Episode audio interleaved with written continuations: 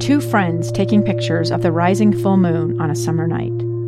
Two teenage kids doing what teenage kids do. When a stranger with a gun and a death wish changed everything. It was violent, it was senseless, and I will never understand it. I will never accept it. I'm Amy Donaldson, and unfortunately, we're all too familiar with stories about how violence shatters lives. But what we rarely see is how they are rebuilt. In a new podcast, The Letter, we relive tragedy, but only so we can hear the rest of the story the struggle to reclaim lives, the realities of grief, and the possibilities of forgiveness. I believe in miracles. Sometimes I thought, there are no miracles. Yeah, there are, and this is a big one. Follow the letter at theletterpodcast.com or wherever you get your podcasts. The Greenhouse Show on KSL News Radio. Good morning. Thank you for joining us for the KSL Greenhouse. Maria Shilaos, Taun Beddes with you this morning, taking your calls at 801 575 8255. You can also text us at 57500. Next listener, Taun says, there are a large variety of Japanese maples, and how do they generally do in our alkaline soil? Yeah, they do ish.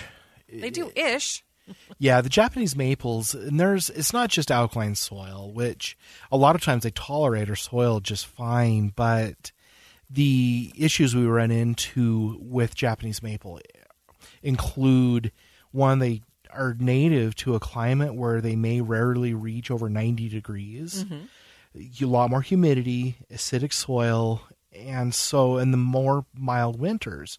Japan, even though areas of Japan can get a lot of snow, there's a lot of Japan that have not I wouldn't call it mild winters, but more mild than what we get. And then you know, southern Japan can be quite warm in the winter sometimes, getting onto Okinawa and things. So at any rate, because we live in a semi-arid area with humidity between five and fifteen percent, they need to be planted in shaded areas. And so Bloodgood is a variety that seems to do better here than a lot of others, but the lacier the leaf, the more of a struggle it is sometimes to get them established. Okay, I did plant Bloodgood this year.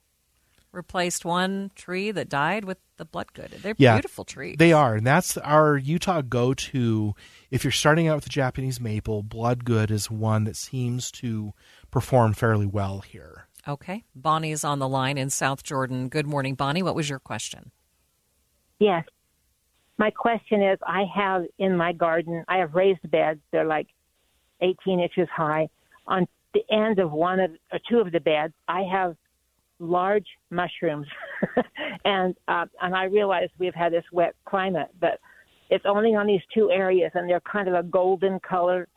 And on the other bed, on the edge, on the is they're little like little pellet looking things and, and kind of like a mat. And I, I think that's some of a fungus of some kind. Uh, I guess mushroom. I don't sure. I guess I'm trying to figure out the safest way to remove them and and what to do. I don't want to affect my well, garden. The yeah. mushrooms, as you mentioned, are there because of our cooler, wetter weather, especially over the last two or three weeks. I so they are going to diminish on their own with hotter temperatures. So the thing I could really recommend doing is making sure that your lawn dries out between irrigations. You don't want it to brown out, but you oh, want. Go ahead. This is in my garden. Oh, in the garden. Excuse me. So even then, um, if, it says here in your raised beds, do you have artificial soil in there? I do. I had um, I had a blend brought blends brought in. You know what I mean? And uh, I got a really good product with blends. Uh, yeah. Okay. Did it have mushroom compost in the mix that they gave you? I don't think so. Okay. But I, I'd have to go back and check. There's every once in a while, some of the nurseries will carry just a compost that's just called mushroom mix, and it's from mushroom farms. And sometimes all of a sudden you'll put this in your garden, and then you've got um, the all of a sudden these chanterelle mushrooms growing up in your garden. I don't want you to eat them, but I just wanted to make sure that wasn't it. So all you're going to be able to do is just keep picking the tops off of them, and hopefully, with hotter weather, they diminish. And this little one, that like this other one, looks like it's a little pellet. looking Yeah, and it's probably a slime mold. Um, sometimes they're called dog vomit fungus, and it's really a slime mold that comes up out of the ground and just kind of coats the ground. I would suspect, and it just scrape it off. It's harmless uh, if you just throw Okay. it away. That's what I wondered. It's not going to harm my vegetables. No, it's not like this. The creature from the Black Lagoon is slithering up out This of has your a raised terrible beds. name. Yes. Ugh. Yeah. I, so either way, slime mold or dog vomit fungus. But yeah, just Had to say it again. yeah, just grab a gardening trowel or something and just scrape it off, and it it's fine. What they're doing Okay. is just decomposing organic matter, and you've had the luck of the draw to get both of them in your raised beds. I see. Thank you. Uh, I have one other quick question. I am raising for the first time, well, in this garden anyway, I decided to raise some potatoes. And so I I put them in my raised bed and and I realized I probably did it incorrectly. So now I have a whole bunch of green coming up. But I don't have and I've read different things. I you're supposed to cover them with soil or not cover them with soil. And so I don't have the room to like cover them with dirt. So I don't know. Do I just leave them, or is that going to be a potato, or you know Uh, what I'm saying? if you can cover them with compost or even grass clippings. Uh huh. So if you just it- don't have room, go ahead. It's like they're at least 12 inches high now. The green. I mean, it's growing. They're growing.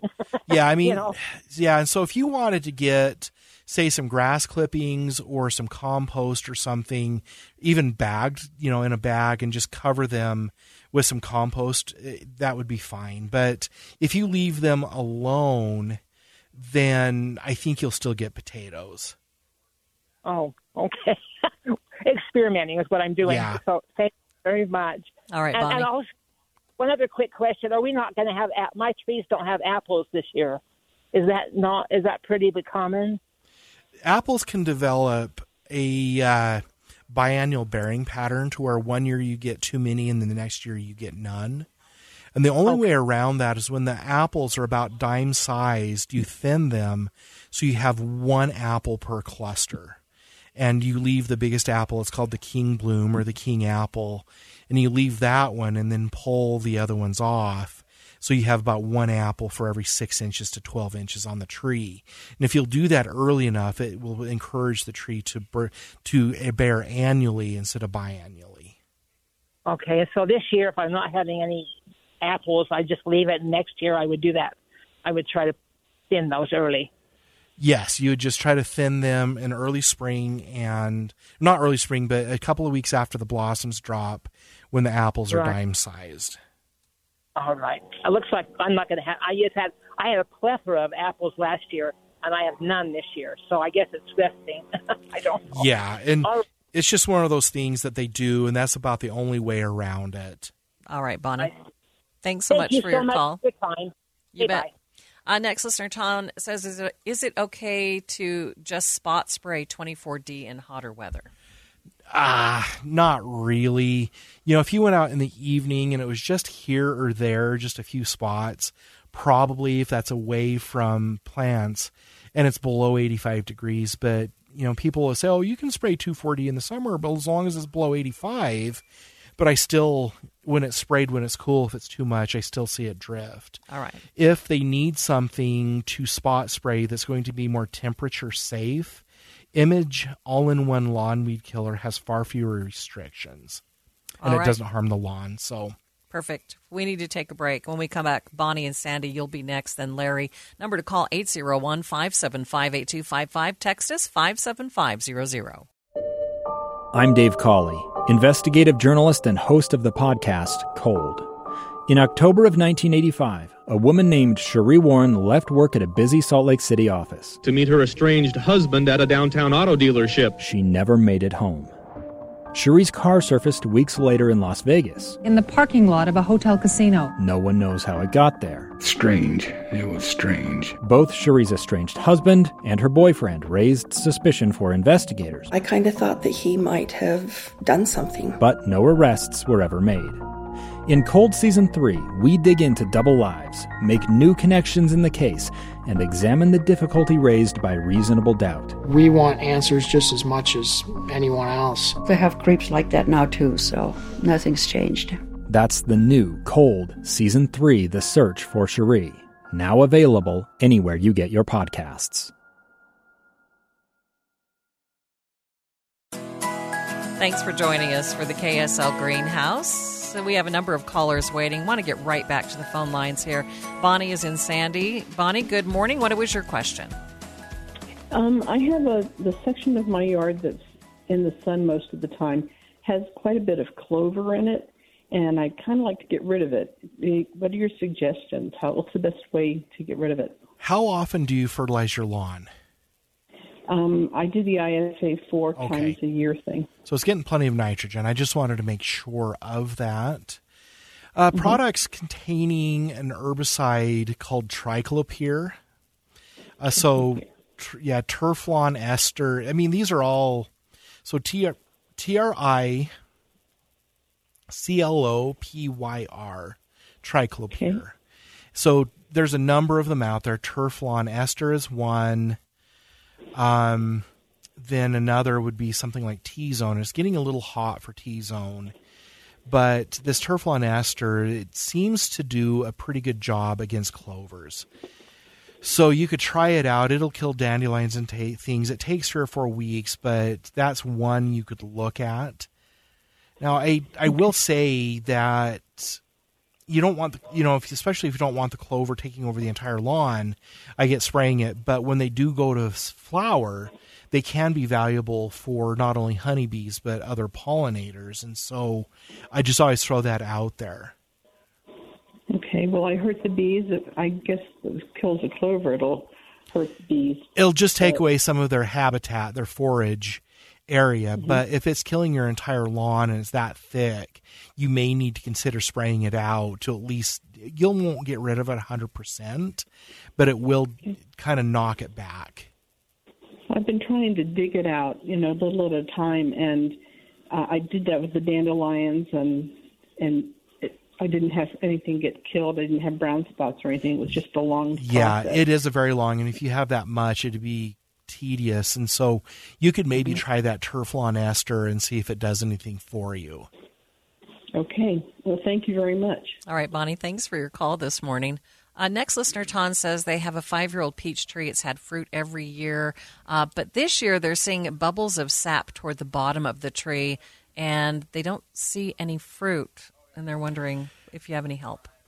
I would check for greater peach tree borer, B O R E R. Um, that, especially if you see that sap right at the base of the tree.